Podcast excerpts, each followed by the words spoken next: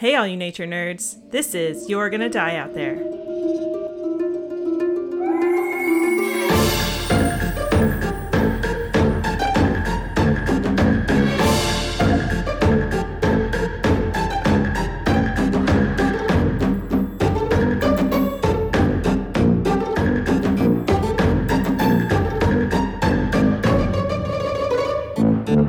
Welcome back, Nature Nerds. It is our 51st episode. We forgot to properly congratulate ourselves for technically 50 episodes, even though it's been more. Yeah, it's just so many.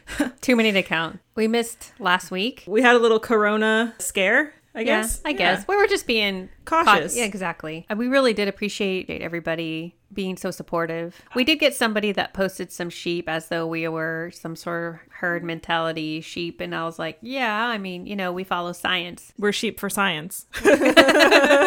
We believe in science. Well, I think the numbers in Guam are just kind of insane right now. They are. My kids are going back online. The first time I had to get a COVID test was the week before last. And the guy was like, oh, it's not as bad as it used to be. Like, we don't go so far up your nose. And then they did it. And I like involuntarily cried and my eyes like fluttered back. It was real embarrassing. You just think about something really funny and you involuntarily cry. I mean, that's true. I mean, it doesn't take much. Yeah, I missed you. I missed you too. Even though I spoke to you pretty much every day. We always talk every day. I haven't seen your face for like 2 weeks. And you haven't been over for chicken time. So I should announce that I did ask our patrons for some name ideas, and we got some of the most glorious names I've ever heard that I could never come up with on my own. But my daughters were like, no, I want to name them. But I took one, which it's actually your brother. Oh, recommended. Hey, he's Yolanda. So random. So good. I love it. So we have Yolanda. We have my daughter named one Matilda because she likes the movie. And then my 6-year-old named hers James. My grandma's name is James. Right. But it's weird because I swear I only told her about it briefly once ever. But well, she just locked it in. She locked it in and she was like, we're naming this one James. And it took me a minute because I was like, huh? You know, she was like number 12 or 13 of kids and they were all girls. I think there was one boy early on. And by then the dad was like, I never got to name a kid after me. Therefore, you shall be James. We'll have a couple of patrons we're going to shout out at the end. All right. I know it's like past the holidays, but I wanted to, before I do science news, talk about 3 folks who sent us holiday greetings. And we did not say thank you to you guys yet, which we've totally been meaning to. But Victoria sent us a nice little care package. It was so sweet. And a Christmas card and some cookies. She sent us homemade cookies. They were so good. And they were still great. I put them on this platter for one of the Christmas get-togethers and took pictures. I posted it as a story because they were just amazing. So amazing. We also got 2 little beanie babies, kind of. They look, I don't think they're actual beanie babies, but they're like little plushies of a cat and a turtle. Yes. Right? Yeah. From Lindsay Harding. She sent us a nice little card and with pictures of her and her horses and her family and her dog. So adorable. I love that. That was really, really thoughtful. Thank you.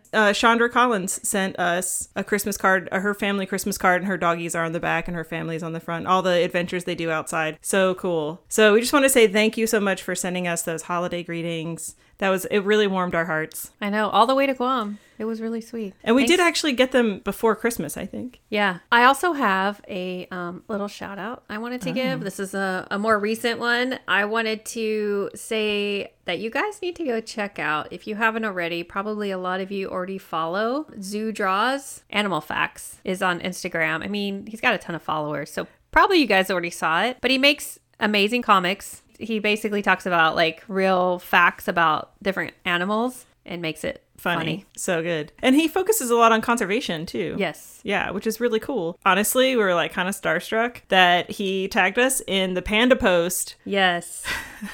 Which I was totally going to do a correction on that. Like, I think the way I said it in the episode, I was like, oh, pandas have 6 fingers and a thumb thing. But it's 5 digits and then this like little thumb piece. But still. So it's 6 fingers but it total. Counts. It looks like 6 fingers. Yes. Yeah. So anyway, I was just. He did the Princess Bride reference. So good. He does the whole, hello, my name is Inigo Montoya. You killed my father. Prepare to die. So good. And the panda's just like eating the bamboo. Like, I don't know what's happening right now. Bro. I don't even understand. Yeah, he's super cool. We actually just started following him, his patron. Yeah. If you go and you become a patron, he'll make you your own comic. It's going to be amazing. Based on your favorite, either your pet or your favorite animal. Yeah. And we story his stuff a lot. If you have, I'm sure you've seen it. Yeah. Very nice drawings. Anyway, big shout out. So let's get going to some science news. All right. Science news time. Let me just focus my glasses. I'm going to talk today. I found the science news on sciencedaily.com, and it is entitled Epstein-Barr virus may be leading cause of multiple sclerosis. So super randomly, they're all different kind of levels of MS. And my mom recently got diagnosed with like the least worrisome kind. That's good. That like kind of reoccurs over your life. I mean, it's not good, but it's right. If you're going to get it. Yeah, it's mostly dormant, and she's older, so it's strange that she was finally getting diagnosed. I saw this and I was like, oh, that's interesting. The Epstein-Barr virus is this, it's like a herpes virus that pretty much, I think it's like 95% of people get at some point in their life, like mostly as children. So is that the one that would give you like a cold sore? Like that? It's that probably one? Something like that. So it's also known as the human herpes virus 4. So It's a member of the herpes virus family, and it's super common. It's all over the world. It spreads mostly through body fluids, mostly saliva. So yeah. So just like sharing a cup with somebody, it's like that easy. And it can actually also cause mono. Oh. Yeah. Yeah. Mono was like the best diet I ever had. My sister got it, and I was like, meh, because I'm a lot younger than her, so I'm like, yeah, comes the boy. And she was just like, I'm dying right now, and I'm like, you're fine. It's really bad, though, mono. It is really bad. It could go on forever. Well, yeah, we lost a Peace Corps volunteer. That's right. He got it. Mm-hmm. He didn't die. No. Oh, my God. We didn't, like, lose him. Right. Oh, my gosh. No. Yeah, sorry. He had to leave because it was still going on. Right. Yeah. If you're sick for too long, then they medevac you. You can't stay anymore. So symptoms of EBV infection include fatigue, fever, inflamed throat, swollen lymph nodes in the neck, enlarged spleen, swollen liver, and a rash. So... Oh, like... And a rash. And a rash. It's just like, you get a rash. It's just like the icing.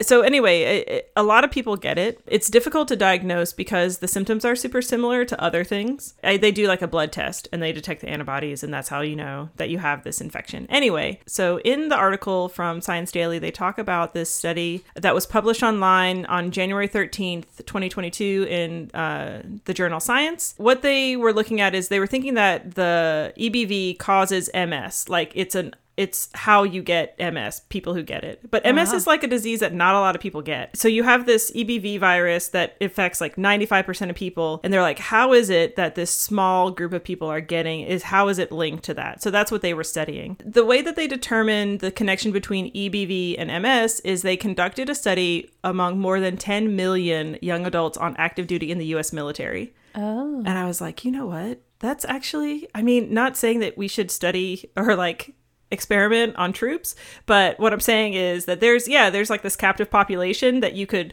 study, like research certain things, like not, you know, don't inject them with anything or like do anything to them, but just like you could look at a lot of different kind of diseases over these like, yeah, it's like a huge population of people. And I was like, that's really smart. Wait, for the military. For the military, yeah. But using the military as a study group. I guess more recently, yeah. If it were more diverse, I would think like if you look too far back, it's like predominantly male. Yeah. Yeah, but now it's more, for sure, more diverse. But they identified 955 people in that 10 million who were diagnosed with MS while they were in service. They looked at the samples taken from those soldiers. They were able to find these biomarkers that linked EBV to MS, like how they got MS. And they say that their findings can't be explained by any known risk factor for MS. So the suggestion is that EBV was a leading cause for them to get MS. Like there's nothing else that caused them to get MS. So it's just random. Well, I guess they had something in them, whatever that biomarker is. That's the connection. People can easily be tested for? Yeah. Okay. Yeah. So that's kind of the cool part.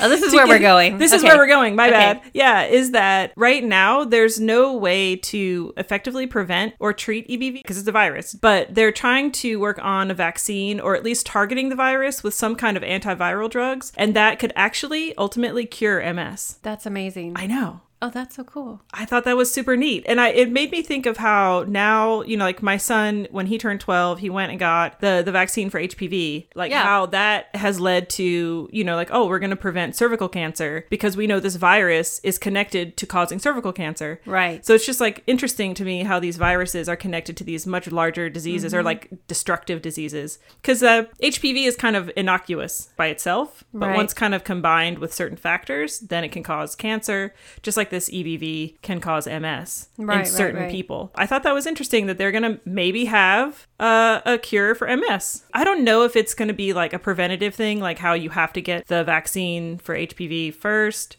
And then you're going to be covered, or if it's going to, if there's going to be some way for them to use this antiviral drug to help people who currently have MS. Yeah. Well, I guess we'll follow that and see what happens. Two announcements. So Peace Corps Week is February 27th through March 5th. I'm going to make a post that's going to be asking for Peace Corps stories. So if you were a Peace Corps volunteer, are a Peace Corps volunteer, and somehow magically able to hear a podcast because you have electricity and internet, which I envy. Or if you have a friend that was a Peace Corps, you can pass it on. But we'd love some stories, because we'll do another, however many stories we get, we'll do a episode or multiple. And we had such great stories last time. Peace Corps love to tell their crazy stories. I wonder if Tom Juring started writing a book, because he had mentioned that he sent so many stories that were amazing. So anyway, I'll put that out.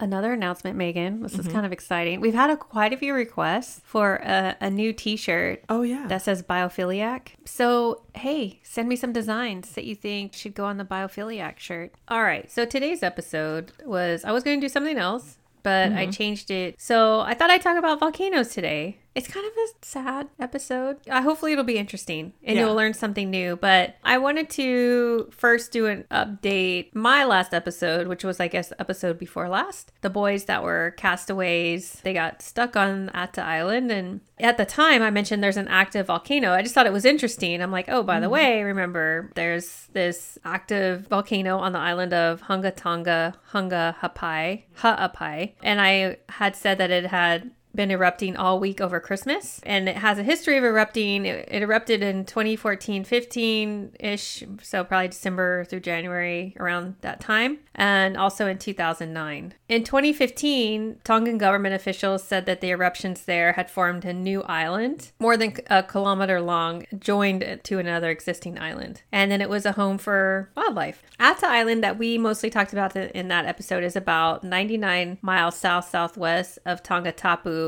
which is where 70% of the people from Tonga live. And the total current population of Tonga, they say now, is 107,553. I don't know if that includes all the people that live outside of Tonga. I'm sure there's a lot more, because I know there's a lot of other people living in other parts of the world. And we especially saw this past week. Yeah. With people trying to get a hold of people on Tongatapu mostly. So Tongatapu is a lot closer to the volcano, the island that erupted. We all saw it. If you haven't seen it, you're probably not on any kind of social media or listening to anything, so you're probably not listening to us right now. Right. But the volcano erupted in a very huge way on January 15th. It sporadically erupted a few times since 2009, and this activity began in December. So they were aware. It's been erupting, but they probably didn't realize the extent. That, yeah. I mean, that was intense, the satellite footage. Oh, man. Yeah. Wild. There was actually a pretty big blast that shook that island on January 13th. But then we all saw what happened on the 15th. That generated atmospheric shock waves, sonic booms, and of course, tsunami waves that traveled around the world, which was really hard for people to figure out. Like, how did this, I mean, it was big, but it's like way far away in this little tiny island. Like, how did these waves, like how did it send that tsunami all around? Right. And they think what happened is a lot of times the volcanoes, you know, when they really blow like that, then they collapse. And that's how it forms those calderas, or some becomes like a crater. It was incredibly explosive, but it was also pretty brief,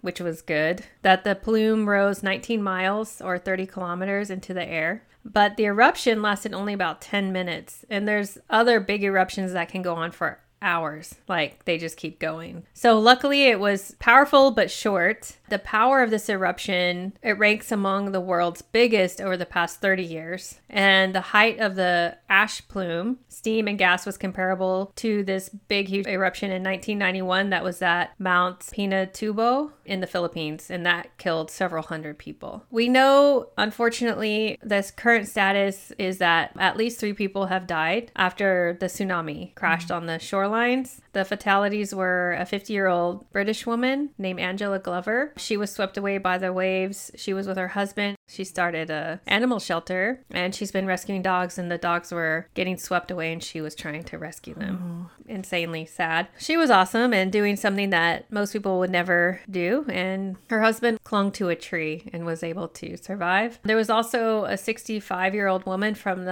Mango Island, which got hit pretty bad with the tsunami and the ash. And there was another 49-year-old man from Nomuka Island.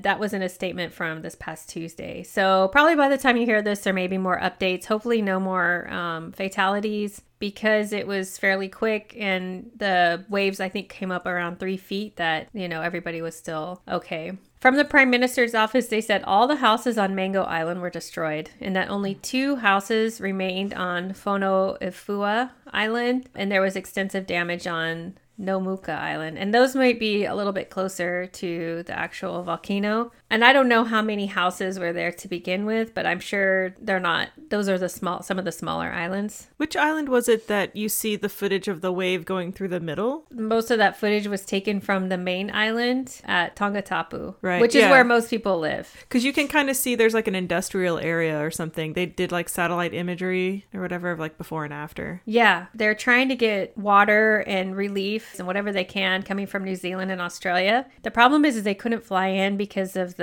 ash, so they had to go by ship. I saw an article last night that there should be relief arriving now, at least from New Zealand. And then there's more coming. Water's an issue. It's probably not safe to drink the water. Mm-hmm. I am going to post one photo I saw that was just shows how bad the ash is on this car. They said dogs are running around covered in ash. Like, everything's just covered. They've been evacuating people from some of the smaller islands. What they can see right now is that even though this isn't great by any stretch, Tonga was mainly spared from something much worse. It's kind of a mystery why the tsunami wasn't bigger or more destructive in Tonga. Is it, like I said, it only went up about 3 feet, and it's not great. It definitely took out homes and things, but could have been worse. Based on the images, they just thought it would be much worse. And they also said that the Tongans at least got some warning from the increased activity in the volcano, like the couple days before. So they kind of knew, they were starting to prepare that this thing might go, and this is what's going to happen.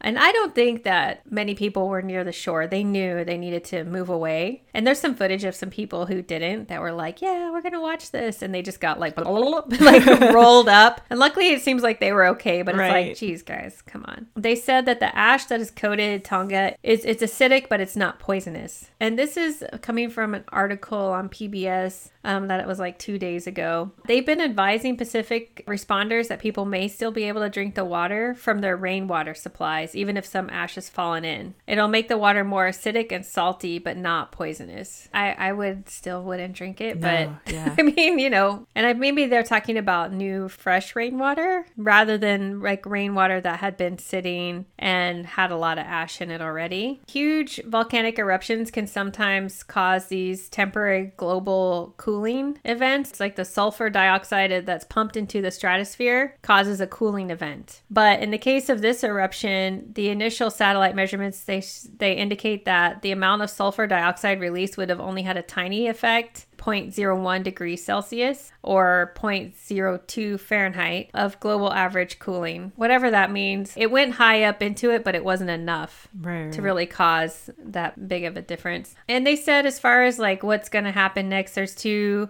for the volcano. There's two scenarios. The best scenario would be that right now it's going to go quiet for a while because it's exhausted all of its magma. Right. It's not, there's nothing built up. There's no pressure. Right. So they said it'll go quiet for the next 10 to 20 years and as the magma slowly returns. Mm-hmm. The second not so great scenario is that there's this new magma rises up quickly to replace what was exploded, and then there would be just ongoing eruptions. But they believe that the cracks and rifts caused by Saturday's big explosion will allow more gas to escape. Future eruptions won't be as big. So that's what they're hoping for. That's all the update I could find. I know people wrote to us and they were like, oh, are you okay? Like family members, and then also folks who listen were like, are you guys okay? Like, what's going on? And, you know, we're pretty far west, northwest of Tonga. But also I was reading some articles because when we first came to this region for Peace Corps, someone had told me, oh, you don't have to worry about tsunamis so much in this area because of the Marianas Trench. Yeah. That it breaks it. It like eats up the power. Well, the trench is wild. Right, yeah. Yeah. So I was reading some articles about that, and it was like, yeah, there are some scientists who believe that, and then other scientists who are like, no, well, not so much, but I feel like that's a thing. It's a thing. If it came from the other direction, maybe. Right. From like the southwest or like. So there have been tsunamis that have washed over. So my husband, of course, he grew up on this small low-lying atoll islands, and he's experienced it. Mm-hmm. Of course, him and his brother just went out and surfed on them because they're just like crazy islanders. Boys. Yeah. Yeah. But, and he said there was one lady that died, but because she was super old and she was just scared. Right. Because she lived high enough that water would never have come up. But it was like similar maybe to this one. But the island that he's from, and actually where I was a Peace Corps volunteer, is so skinny and long that you can see the water on both sides. So it's not a stretch to think that the water would go across.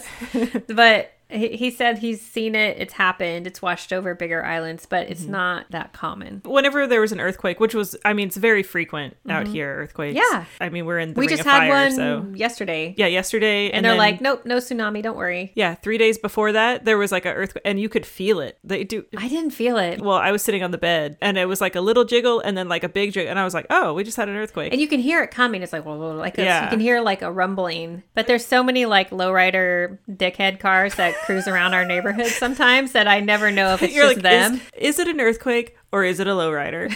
I don't know. Just with the music and all that. All I'm the like, things. Yeah. People would write to us in Peace Corps like, oh my God, are you okay? I mean, and you're like, oh no, we're fine. So we don't really have tsunamis. We should do an episode on the trench. We should. That would be pretty cool. Okay, so I'm going to talk about volcanoes. Let's go to National Geographic Kids. Fun facts for kids. Yes. Because it's so great. The most layman's terms ever. This is Megan. Yes. And listeners and all of our nature nerds. A volcano is a mountain that opens downward to a pool of molten rock below the surface of the earth. You get it? I can see it in my brain. So when the pressure builds up, an eruption happens. It's like a zit. And the word volcano, fun fact, comes from the Roman name Vulcan, because Vulcan was the Roman god of fire. Is that related to Star Trek? I don't know, but she's giving me the Vulcan hand signal. Live long and prosper. Yes. Here is the craziest thing. This is going to blow your mind. I'm ready. No pun intended. Oh, God. But it was so intended. Okay. Approximately 350 million people live within the danger range of an active volcano. Don't do that. 350 million people. That's crazy. Well, I mean, I bet it's beautiful, though, to live at the base of a mountain. So anyway, that means around 1 in 20 people live in an area at risk of volcanic activity. You know, if you think about it, the Earth is like a weird place to live. You know what I mean? Like, there's a lot of areas that are super dangerous. Like, people live in the swamps. Like, you live in coastal, weird. Right? They live in coastal areas. That's like, it's difficult to live there. You can't live at the base of a volcano. That's like, that's 1 in 20 people? Yeah. That's crazy. Anything could happen. All of a sudden, I feel so insecure about living on Earth.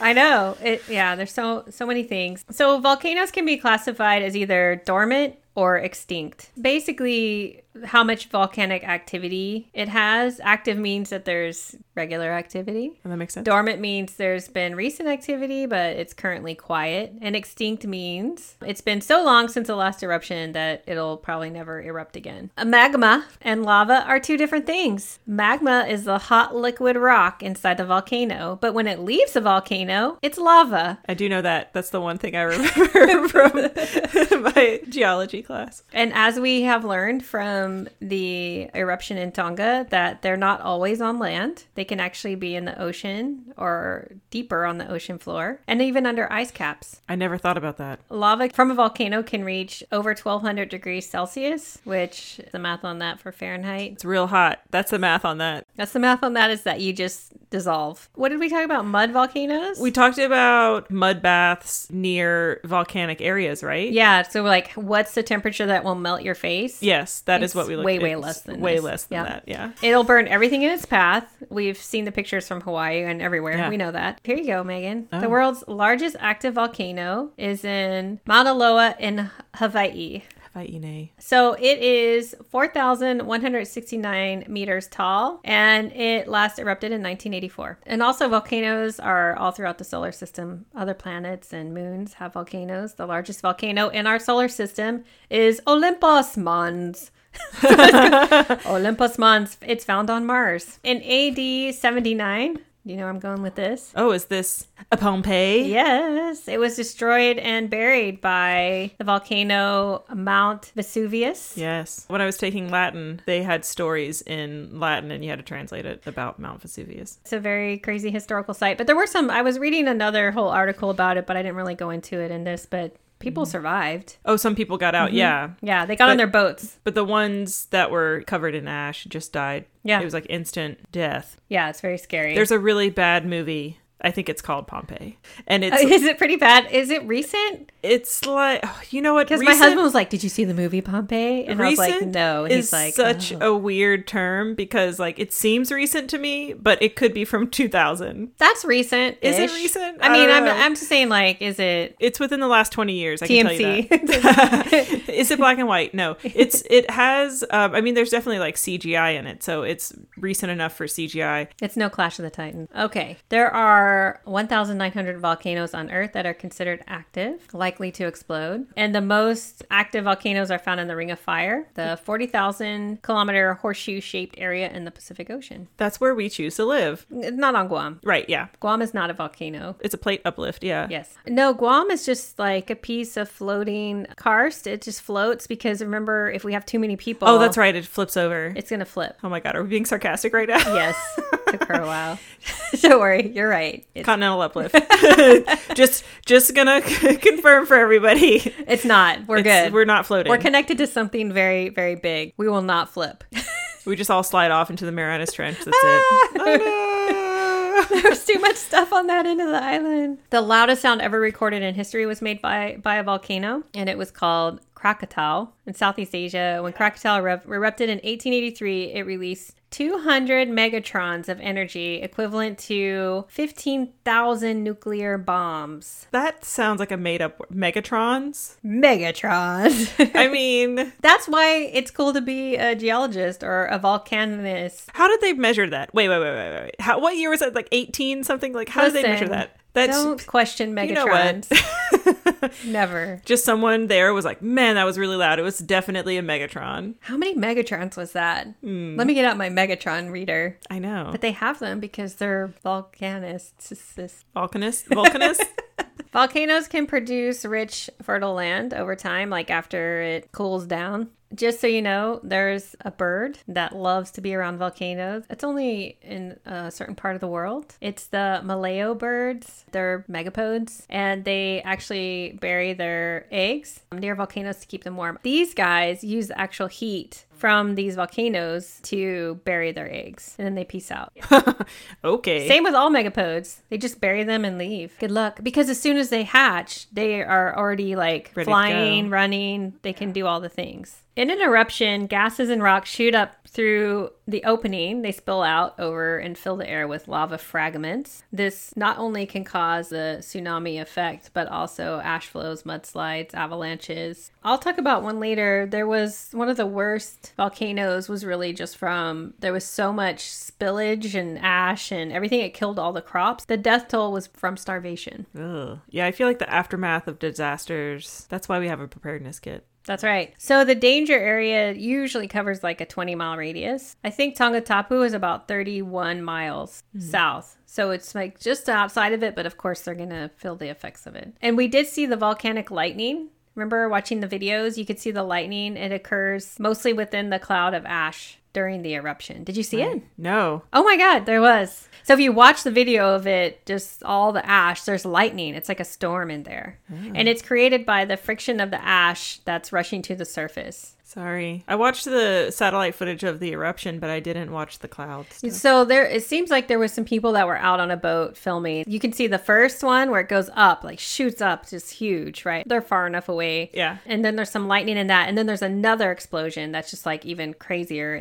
More than 80% of the Earth's surface is volcanic in origin. That's how you make new land, man. Active volcanoes in the U.S. are mainly found in Hawaii, Alaska, California, Oregon, and Washington. But the greatest chance of eruptions where a lot of people live is in Hawaii and Alaska. I'm going to talk about the 5 worst eruptions ever recorded. And the one is the one I just mentioned. It was in Tambora, Indonesia in 1815. It was the largest recorded volcanic eruption in history. It caused starvation and disease because everything was wiped out, and it killed approximately 80,000 people. Jeez. Because the crops couldn't grow. They called it a year without summer because there was so much ash and sulfur and other gas like in the air that they couldn't even see the sunlight. And that happened for months. It caused a summertime snow in some places as far as Indonesia and North America and Europe. That thing is still erupting now. There was some activity detected in 2011, 12, and 13. Will it have an explosion like that again? I don't know. It doesn't say, but a lot of these big volcanoes, they study them over time and they can kind of predict like, okay, this thing seems to have these big eruptions every 50,000 years. So we probably have a good amount of time, or it happens every 10 years. Like the one in Tonga, they might see some more activity in 10 years. But for now, it didn't. This one didn't say, but they just know it's active. Krakatau, the one I just mentioned in Indonesia, 1883. Yeah, Indonesia has a lot. So this one's only a few hundred miles west of the other one, the Tambora, and it blew ash as far away as Singapore. So 2 explosions in 1883 were reportedly could be heard at several points around the world, and they think it was the loudest sound ever. So they had a tsunami afterwards. So between the explosion and the tsunami, 35,000 people were killed. The dust left in the atmosphere blocked the sun again, slightly lowered the global temperature temporarily. It caused a red glow at sunsets in some parts of the world, including New York. And also that one is still active through event. It's continually erupting, but not at dangerous levels. How trippy would it be to be in New York in 1883? And you don't know why. Living in your tenant house. You like don't really know why. Right. Because there's not news. Maybe it doesn't travel as quickly. Nope. And it's just like the sky is red. I wonder if there's like any kind of correlation between some crazy things that people would say about the sky being red. That there was some sort of witchcraft happening. Right, right. The other one is Pele, Martinique. That was in 1902. And this explosion buried part of the French island called, that's the island Martinique. A break in the crater wall reportedly sent insects and snakes scurrying from Mount Pele into town. So somehow maybe that's how they knew. They're like, where are all these snakes coming from? Ew. Right? They're just, people are sitting in cafes, I just imagine. And then it buried the town of St. Pierre within a few minutes. 30,000 residents died, mostly from burns and suffocation. And because they didn't really know much about volcanoes at the time, nobody really knew the warning signs and evacuated. So sad. And they didn't know. A lot of these are pretty old. And I think that's why these are the worst and have the most fatalities, because people just didn't know. There's one from 1792. In Unzen, Japan, 15,000 people died in a landslide and tsunami caused by the eruption of Mount Unzen. It triggered an earthquake. It set off these landslides throughout the city of Shimabara. And then it reached the Ariake Sea, and it created these, giant waves. And they say that even today, you can see evidence of the landslide. And that's been, over 200 years. In the 1990s, there were some small eruptions at Mount Unzen, and everybody was kind of freaking out. It calmed down again. And so a more recent one that was pretty stinking bad was in 1985, Ruiz, Colombia. This volcanic eruption killed 25,000 people. There were two explosions that sent mud and ash down the mountain, and it buried these small towns nearby in this town called Armero, and there were about 1,000 people that were also killed when another mudslide came down in Chinchena, and that's about 80 miles west of the capital of Bogota. It sits just north of 24 active volcanoes. 25,000 people. That's in 1985. And everybody was freaking out about Mount St. Helens. Mm-hmm. And yeah, there was some, some people died in that one too. I'll talk about it briefly, but... The one that you were talking about in the Ariake Sea? Uh-huh. That's near Fukuoka. Nagasaki is right south of there. Okay, so those were the worst explosions back then. Right now, we have some. Those are considered the most dangerous volcanoes right now. So Italy's Mount Vesuvius. It's been a scary thing ever since it buried a whole city. And they say over the past 17,000 years, the volcano has gone through major explosive eruptions that were followed by large pyroclastic flows. This is according to USGS Global Volcanic Program and the Smithsonian Institute database. Its last known eruption was in 1944, and the Italian government, they have a lot of plans in place in case. They've got their emergency preparedness kit, but at least 6 million people live in the vicinity of Vesuvius. But why? So that's a lot of people. Imagine, no matter how well you plan. That it's going to be devastating. You cannot mind control people.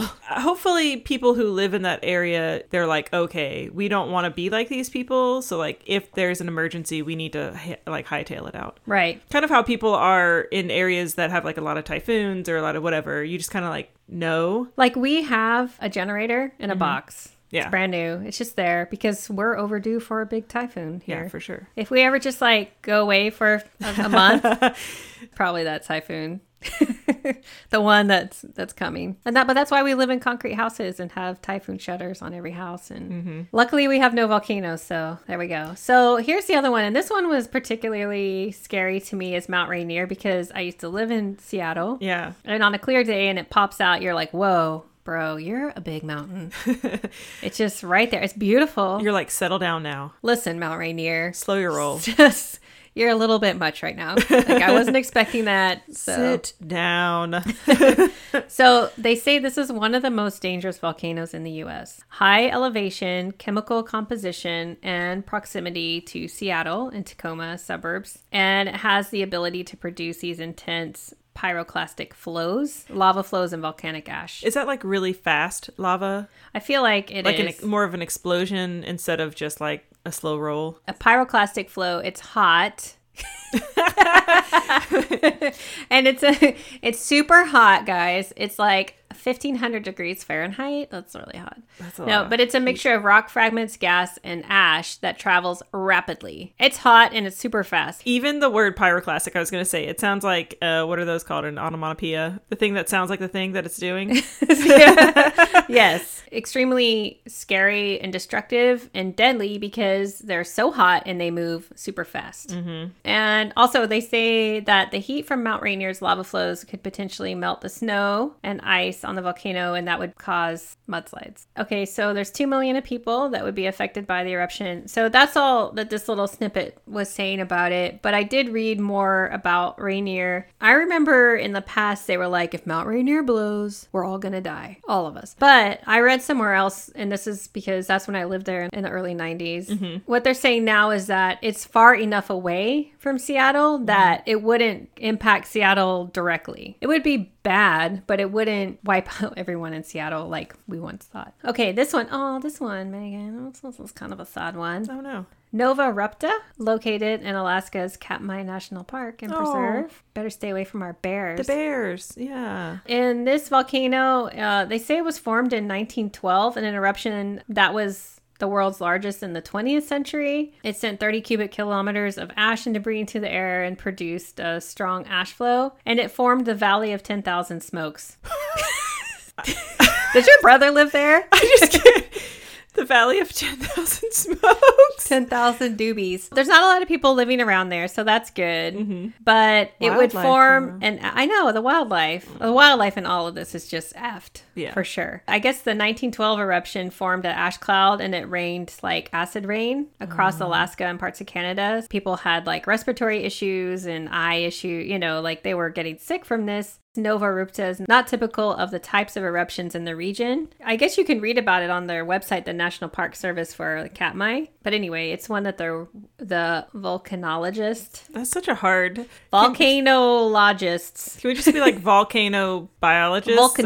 Volcaneers. Yeah. They make sure, you know, people are aware and they talk about it. So, but yeah, leave our fat bears alone. And here we are back to that one we heard about, the Mount Pinatubo in Philippines. There was that 1991 major eruption, which is the second largest eruption in the 20th century after the Novarupta. The thing is that this one, the Pinatubo, it didn't have a history of explosive eruptions prior to that. And it killed a lot of people because of the pyroclastic flows. It came out of nowhere. Yeah. They weren't expecting it. It actually formed a lake-filled caldera in the volcano. So a caldera is like a crater. Think of like Crater Lakes in Oregon. Like inside the volcano, right? Yeah. So later they can fill up and become like an actual lake. And the issue with this one and why it's so dangerous is because there's 21 million people that live within about a 62-mile range of Pinatubo. Yikes. So it's super active and there's a lot of people. Not good. But maybe a lot of people don't have too many choices. So Mount St. Helens. So we know about this one. Mm-hmm. We all heard about it in 1980. It erupted and it was the deadliest and most destructive volcanic event in U.S. history. There was 57 people that died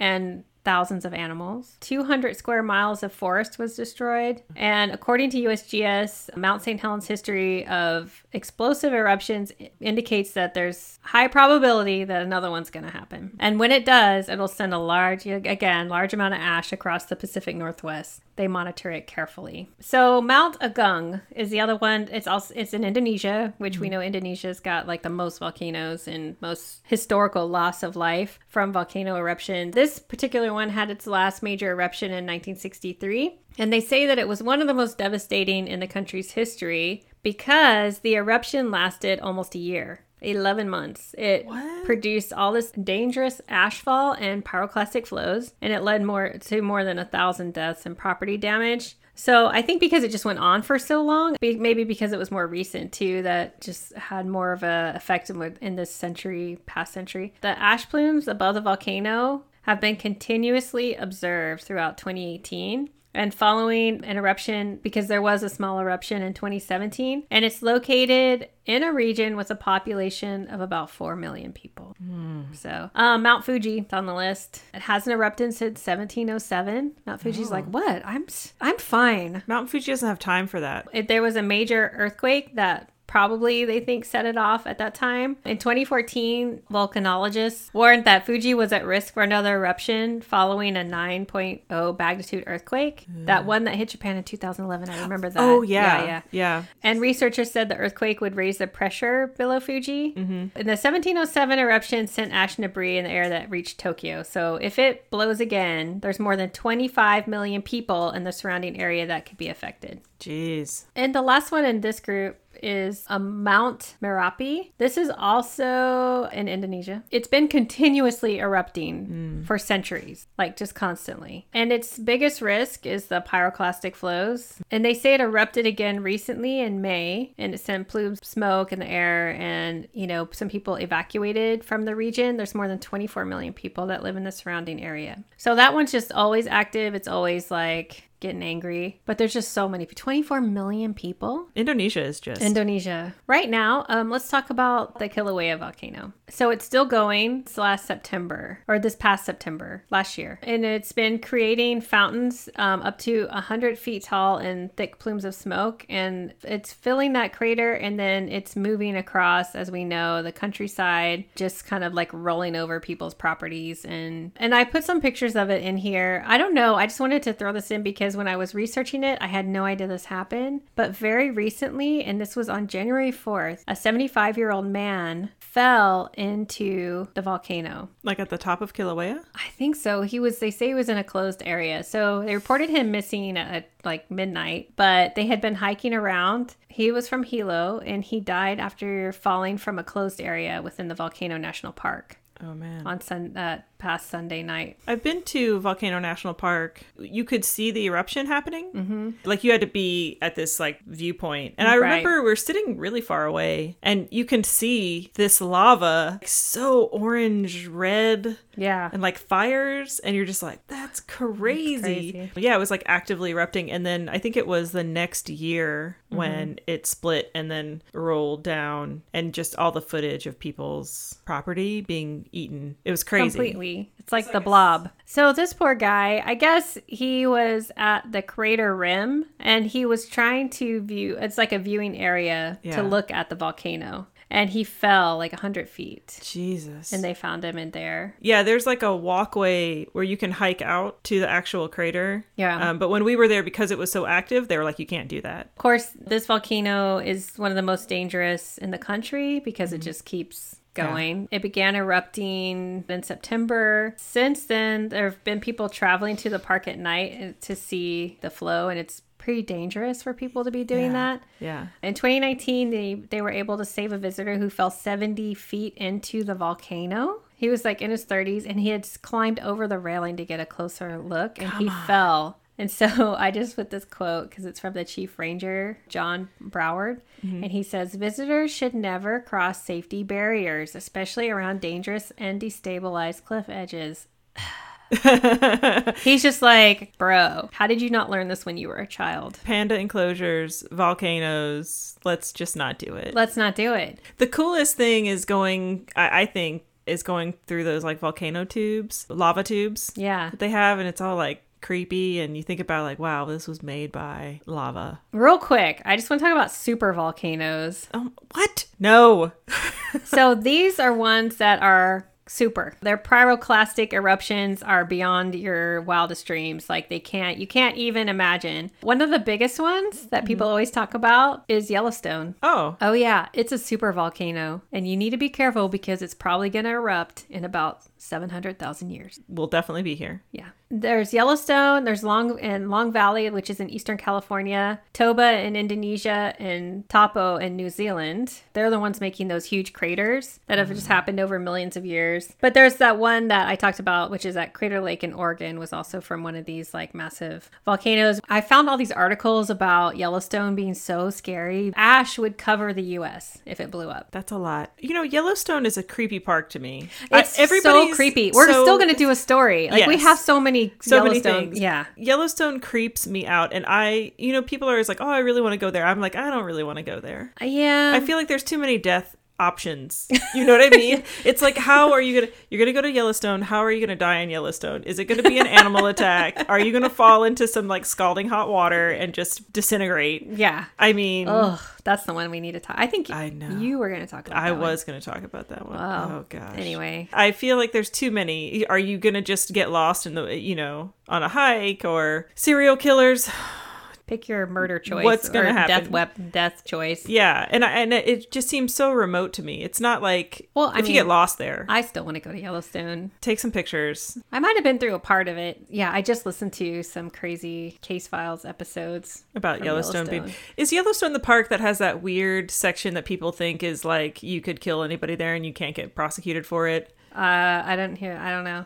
There's some part I can't remember. Someone is like, don't spread that rumor. Right? Some Listen, park people, out there. You kill someone, you will get caught. It will happen. It'll happen. So don't kill people. Let nature do it for you. Back when we were talking about New Zealand, because we covered the story about the guys who got lost on that Tamaran. Yeah. And floated for like... They went from New Zealand and back to New Zealand. And didn't know. They thought they were like in South America somewhere. Yeah. And so those guys, when we were covering their story, which was the enema story... Right. Such a great. I mean, we can laugh because they all survived. Yeah. Best friend enema. Yes. Best friend enema. Taking care of your friends. We had gotten some messages from some of our New Zealand listeners. Mm-hmm. We also talked a lot about mullets back then. You know, I was like, hey, if you know of any other New Zealand stories, let me know. We'll do another one.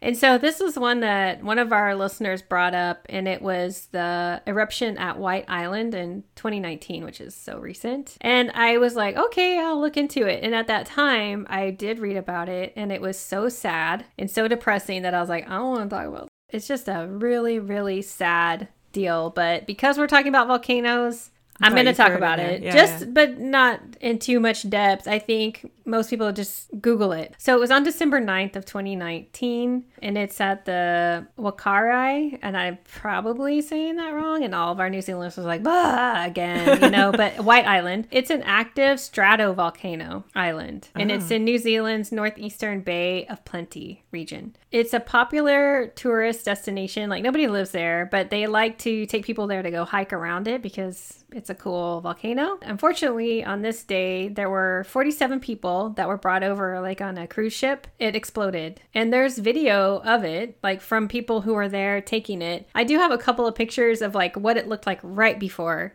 it exploded. So like I said, there were 47 people, and they're from all over. There's Australians, New Zealanders, British, Americans, a lot of people because they were on this cruise ship. There was a couple from China. So of the 47, 22 people died, either from the explosion or from the injuries they sustained. And there were 2 people whose bodies were never recovered. Oh. So they were later declared dead. The volcano erupted on the cruise ship. On the people on the island doing the hike. Oh, I see. Yeah, so okay. They took a small boat over to hike. It's one of, like, the options, like, hey, you want to go? We're going to go here. Whoever can sign up to go on this hike. It's just like a day hike. Yeah. And go take pictures. The survivors, there was 25 that had a lot of them had horrific injuries, like burns all over their body. There's ongoing volcanic activity there, and there's also heavy rainfall. So, I mean, basically nobody's going there anymore. The problem is that people knew I was going to say that it was active. It's a cruise ship. They liable for that because they made a tour. I know that it's still happening that people have been sued, including the cruise ship. This is 30 miles the northeast coast of the North Island of New Zealand. It has a history of erupting, including several times in the 1980s. And then there was another eruption in 2000 that formed like this new crater, and then smaller eruptions in 2012, 13, and 16. I'm just saying, I just don't feel like that's a place you should take people. I mean, I know people go, because it sounds like it truly erupts, right? It formed a crater. Not like in Hawaii where it's just kind of like a slow roll. After Kilauea was erupting, it didn't even look like it was just like leaking. I mean, that minimizes the amount of damage that was caused and people's lives that were like ruined. Oh, they lost their land. Everything. Yeah. But there were companies, I remember seeing it on the news, of like boats going out with tourists to see the lava go into the ocean. And I was like, that cannot be safe. Well, hopefully they just didn't get close. That was going slow. Yeah. You know? Like, just send a drone and let everybody watch it from a safe distance. For reals. This volcano had been showing signs of unrest several weeks before the eruption. In October 2019, there were volcanic tremors and sulfur dioxide gases were at their highest level since 2016. And that means, to anybody who knows anything about volcanoes, which isn't you or I, but to the volcanologist. Man, we're doing real good on that one. Thank you. Well, I'm just you're saying it first, and then I repeat it because I don't think I can say it. That was basically indicating like this thing's ready to go. And it was at the volcanic alert level 2, which means moderate to heightened volcanic unrest due to the increased activity. It probably should have been a little higher. I don't know what the scale is for the volcanic alert. Does it go 1 to 5 or does it go to 11? I don't know. Oh. So on November 24th, which was 2 weeks before the eruption, there was an earthquake. It was a 5.9 earthquake. And we know that earthquakes can stir shit up. So it lasted 1 minute, with an epicenter was only 6 miles northeast of White Island. And people in New Zealand felt it, so of course that was not good. The island is monitored by this GNS Science, and there's some webcams, and that's the picture that I included. It's from one of these webcams, like right before it blew up. That company is in charge of like going and testing everything and making sure like everything's okay, because tourists regularly go there. These island tours organization had posted a statement on their webpage. This is before the eruption, and it says White Island is currently on alert level 2. This level indicates moderate to heightened volcanic unrest. There is a potential for eruption hazard to occur. White Island Tours operates through a varying alert levels, but passengers should be aware that there's always a risk of eruptive activity regardless of the alert level. White Island Tours follows a comprehensive safety plan which determines our activities on the island at various levels. I guess there was that. But I'm just saying, like, when you're on a cruise ship and they're like, hey, I want to go do this, and just sign here. Oh, there you go. You know, I don't, that's fine. It hasn't blown up since like forever. So I'm sure you're fine. And they go and they think everything's fine. I mean, I don't think I would ever take a cruise. I will never take a cruise. Because it's just like a tiny petri dish. No judgment to anybody who has. Sure. Because I know it's like a cool thing. Like, I would take a boat around in Alaska. I would do. I would definitely go on a pirate ship, but I would I would also go on one of those, like, what's that one that PBS and like NPR, they all have, it's like river cruises, some kind of European river cruise, and it's like only a certain number of people, and it's a real small boat, and it's like real luxurious, but I mean, I'm never going to be able to afford that. Yeah. I would do that maybe because it's on a river. Yeah. And it's not like out at sea. I would do those cruises like around the Alaskan islands. I mean, I'd go on a Nat Geo cruise where it's only like me and 8 other scientists or something. That's not the same. The days following the initial eruption, when these people were there, the death toll kind of rose. So it started out with a lower number because a lot of people were sent to various hospitals. This included 13 Australian tourists, 3 Americans, and 2 New Zealand men that worked as guides were recovered. There was another American woman that died several weeks later. That's awful. And there were the 2 missing people that were declared dead. That brought it up to 21. And then this poor German man died on July 2nd, which is 6 months later. So that's how it got brought to 22. There are a couple of stories from some survivors that were really sad, just difficult to, read through. There was a newlywed couple. They're from Richmond, Virginia, and they were on their honeymoon. No. Matthew and Lauren Urey. Like a week before, they're in their, you see their wedding photo, and then you see them after and just burned from head to toe. And so this was from a Daily Mail article. There's a few articles, but it's from June of 2020. And in the article, it says it began with a plume of brilliant white smoke billowing silently from the volcano's rugged crater before mushrooming into an ominous black cloud.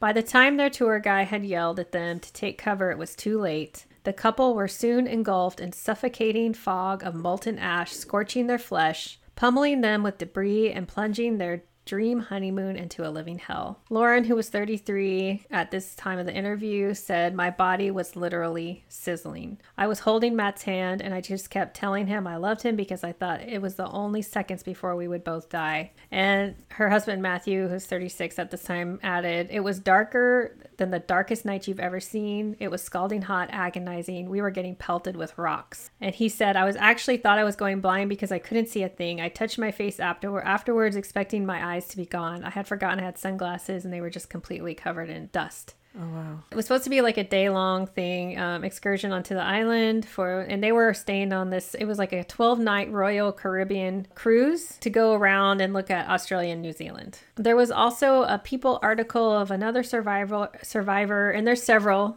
from different survivors. This is more recent. It was from December, which would have been the 2-year anniversary, and she calls it, this is from a 25-year-old Stephanie Browett. She calls it her burniversary. She suffered third-degree burns over 70% of her body, lost parts of her fingers, and she also lost her, she was there with her dad and her sister, and they both died. She has some survivor's guilt, and she's just been through so much over the last couple of years that she wishes they could have survived and they just went through it all together. For her mom, at least she came home. And she says, this is a quote from it, "Every day I question why we couldn't have gone through this extremely hard journey together, why they couldn't be here also. So when I think about today, it's filled with the very mixed emotions. I'm extremely grateful that I was able to make it back home to my mom, but I'm also heartbroken that only I made it back. We're a family of four, not two. My heart hurts when I remember what I felt that day, but it hurts more not knowing what my dad and sister felt, that I wasn't next to them during their last moments. In November 2020, New Zealand's government charged 13 parties who all remained unnamed for failing to follow health and safety rules when bringing tourists to White Island. And the proceedings are ongoing. Also, I did read that the newlywed couple are suing the Royal Caribbean. Yeah, cruise ships are just not where it's at anymore. Because that's so sad. Mm-hmm. And it's such a sad story. I thought I'll bring it back to the maleo, the bird, the bird that likes to lay around volcanoes. Because I thought this was pretty cool. This is a critically endangered bird, and it's endemic to Sulawesi and the smaller island of Bhutan in Indonesia.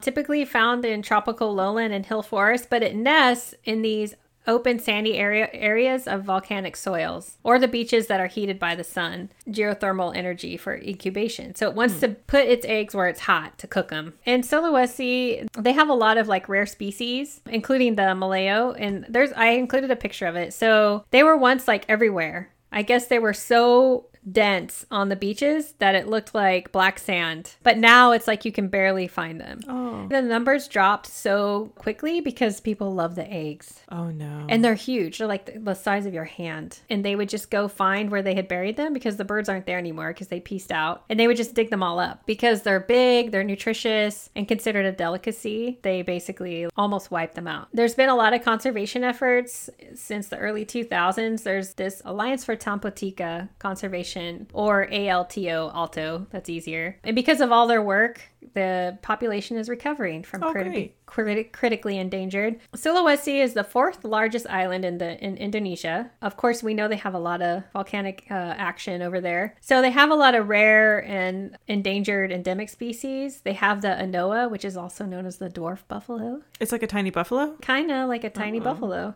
That's and fun. They also have the babirusa, which are also called deer pigs. It's basically, it just looks like a pig with like big, huge, curly tusks. And then they have this maleo bird. So those are kind of some rare but endemic, interesting species. The other reason, besides people just wanting to eat those eggs because they're so delicious, is that they, of course, losing their habitat. We talked about a lot of the other megapods. They incubate their eggs by building nests with like different leaves and all kinds of crap. And it's like they're using compost to heat it up, their nests. Because I did read that the island in Tonga, I was looking at a report from like 2014 and they said it was just covered in birds. They're like, the island has like a bazillion birds, like seabirds that just kind of come and go. And so I was like, well, what bird like really lives in a volcano or around volcanoes? And this was the only one I could find. I think there's other like smaller forest birds that are like on the edges, like in Hawaii. These like, that's how they need that hot earth. Yeah. So they dig these deep holes, lay their eggs, and then the pair leaves, and they don't ever go back. They say never to return. Sorry, that's just like it makes them special, but the problem is that they say their sexual strategy is not well adapted against human predators. Yeah. This communal breeding ground is easily found by people. Mm-hmm. And so there's nothing there to like stop people from taking the eggs. This alto, they've started protecting these breeding sites. Two of the crucial breeding grounds have full protection now. And the maximum numbers of maleos seen at once at the protected nesting ground quadrupled. In 2006, they had counted only 26. And in 2019, there was 108. That's good. And they do a lot of outreach and stuff. It says that thanks to conservation efforts of alto, the future of the maleo now seems considerably more hopeful. So I'm going to have two organizations to support. Okay, cool. So one is going to be the Alliance for the Tampotika Conservation, just for the birds. Yeah. And I'll talk about them in a second. I think we definitely need to support relief efforts in Tonga. Yeah, for sure. The Red Cross for Australia is definitely, I think, the best place if you want to help support those efforts or donate. redcross.org.au to help with the relief efforts in Tonga. So hopefully everybody there is doing okay. So as far as the Alliance for Tampotika Conservation and how you can support their cool species, it's not just that one species that they're protecting, but they're doing a lot of cool work. And you can go to their website. It's Tampotika, TOMPOTIKA.org. So yeah, Alliance for the Tampotika Conservation. Their blurb is that they're committed to helping all of nature, including people, thrive. Because, yeah, it's a community effort and mm-hmm. it's got to work for everybody. Their work is centered in Sulawesi, or one of the Earth's most unique biological treasure houses. At the invitation of local communities, Alto forges partnerships to protect and restore imperiled species, tropical rainforests, and other natural ecosystems while supporting the dignity and self-sufficiency of local communities in a changing world. Oh, I like that. Yeah, it's really nice. Mm-hmm. They're great. They have a great little website, and you can go there and you can donate and look at all their cool stuff. And they have some cool fact sheets on all of these species. That's very cool. Check it out. I like it. So I hope I didn't bore you too much. No, that was great. I feel enjoyed... like I'm like a mini volcanologist, volcanist, vulcaneer. I like it. I feel like I could, you know, like get a little pin. For sure. That can be like, she tried. Definitely. I feel like this is, you know, there's probably a lot of emergency preparedness kits that already have something for a volcano. Sure. Well, I have come up with... Oh, you've been thinking about it. I've been thinking about it. Okay. I've been thinking about it. And I think that for our emergency preparedness kit, we need to have a healthy dose of skepticism. I feel like that covers everything. Like, you know, being a little bit on edge, a little bit wary of things, a little bit skeptical. Mm-hmm. I think that's important. You know, like, should I live next to this volcano? This might not be the best place. Also, for the birds, I feel like they should have some kind of healthy amount of skepticism. Like, if I put my eggs here, are people going to eat them? I mean, just flying away and like trusting people not to eat eggs. Oh, no, don't ever think that. Don't ever think people won't eat your eggs, because they will. I steal my chickens' eggs every day and I eat them. Right? Yeah. I think that a healthy dose of skepticism is what we need for the emergency preparedness kit. Yeah, in life, perfection. Done and done. Done and done. Well, anyway, and by no means are we making light of anything that's going on right now. But yeah. I think it was more, I just wanted to be informative. Mm-hmm. I wanted to inform myself. Well, thank you so much, Jen, for that. I mean, a lot of stories. A lot of information about volcanoes. Yes. I feel like I don't know where to live now. That was great. I think Guam might be the place. I mean, typhoons, but, you know, but we'll just hunker down in our concrete houses and, you know, ride it out. So yeah. I think we have some patrons to shout out. Yes. Faux show. I want to give a big thank you to one of our new patrons, Lauren. Thank you, Lauren. Thanks, Lauren. Appreciate you so much. Yeah. I also want to give a big shout out and a huge thank you to Jamie. Welcome, Jamie. Thank you so much. And then our last patron we want to shout out. Thank you so much, Lisa, for joining as an official nature nerd. We're happy to welcome you to our nature nerd family. And if you would like to become a Patreon, just go to our website, click the link, or you can go to our Linktree and Instagram, and it's as easy as that. Just go to Patreon and sign up. It takes seconds. It's amazing. You'll become a certified and nature nerd. Another way you can support us is to subscribe, rate, and review on Apple Podcasts. If you give us a 5-star review, we'll send you a sticker. Be sure to give us your address on the contact form on our website, or email us at you'regonnadieoutthere@gmail.com. Another way you can support is go to our website and check out our sponsors. See if there's anything you'd like to order. There's links. You can get discounts. They're all zero waste or eco-friendly businesses that support us, and we love them. And we're not going to read the ads, but you can go check it out. Be sure to follow us on Instagram and Twitter and wherever you get your podcasts, Stitcher, Spotify, all of those things. Click that follow button. That'll help us out as well. You can also send us ideas for topics that you would like to hear. Crazy stuff you found online. You can send that to our email or DM us on Instagram. And until next time, don't die out there. Bye. Bye.